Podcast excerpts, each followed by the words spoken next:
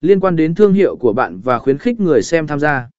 Điều này có thể kích thích sự tương tác và lan tỏa sự quan tâm đối với thương hiệu của bạn. Hãy đảm bảo rằng giải thưởng hoặc đề cử hấp dẫn để thúc đẩy sự tham gia. Chia sẻ nội dung của người hâm mộ. Nếu có người hâm mộ tạo nội dung về sản phẩm hoặc thương hiệu của bạn, hãy chia sẻ nó trên trang cá nhân của bạn. Điều này không chỉ giúp họ cảm thấy được công nhận mà còn tạo ra một cộng đồng đồng cảm với thương hiệu của bạn. Tạo nội dung gợi mở thảo luận, đăng nội dung hoặc câu hỏi có thể khơi gợi thảo luận và tương tác. Khuyến